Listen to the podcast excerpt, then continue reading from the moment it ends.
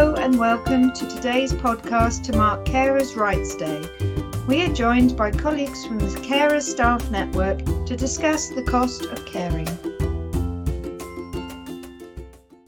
What do you do before you come to work? Can you give an, a sort of um, an idea of what you do?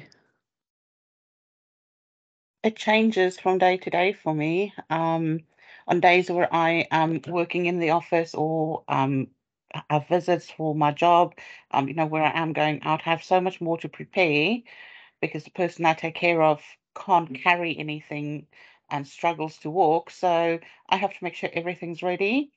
Um, and those are the days where I need more time to prepare myself because I'm also going out. um, so I have to get dressed. I can't get dressed just after I've logged on or um, anything like I do when I'm working from home. So, um, yeah, it, it, it's it's always at the worst time that when I need time for myself that I have to do more in my care role. Yeah, I think we can all identify with that. Um, so for me, um, so I'm I'm lucky that um, the person I care for, I I've a, a sandwich carer, which means I have more than one caring responsibilities. So the my um, I care for my husband, um, but I'm lucky in the mornings we don't need very much done there. But during the day, I have to check in with my dad. He has dementia. So I have to do check ins with him to make sure we're on track and nothing's going ski whiff. So I do that jointly with my sister, and we have like a timetable of doing that. And then I have um, adult children who have mental health problems. So there's just a, you know, a ongoing checking in type thing. And my it's when I finish work that that's when my role gets bigger. So once I finish work, then everything kind of piles um, on top of one another. Then because there's just a it's just a forever, never-ending succession of things I need to get on and do. So that's me. Do you want to come in on on what you do?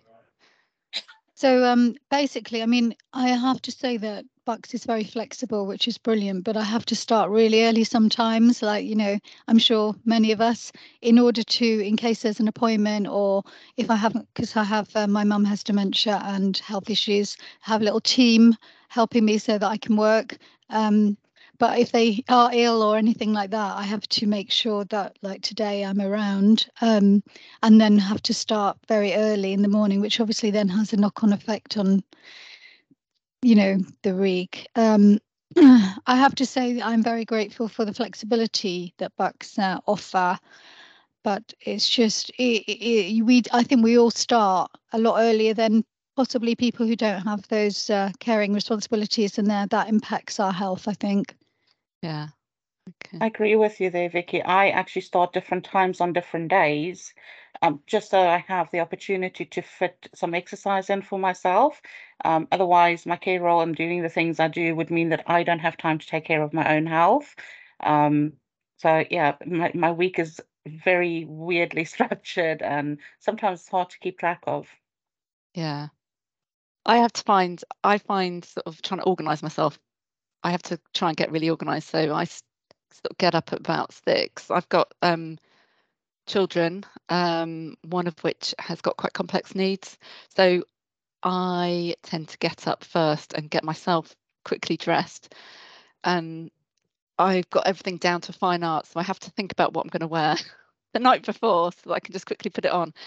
Um, and then it's it's getting him ready and getting helping him to have breakfast and stuff like that and helping him get dressed and you know all the the other bits and the, all the other mummy bits I do for the other children as well that takes my time in organizing and equally end of the day I think it's just um it's that juggle isn't it it's quite exhausting when you think about it I um, think what Sarah says about you know it's all down to fine art you know everything you have a schedule and a plan which is great. But then obviously, if something goes wrong, so you're real or person you're caring for is ill, then obviously that whole plan just kind of disintegrates.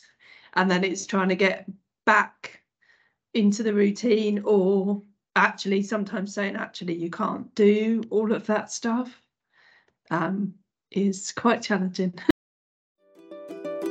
This is part of a series of podcasts recorded to recognise Carers Rights Day. You can find all our podcasts on Bucksnet.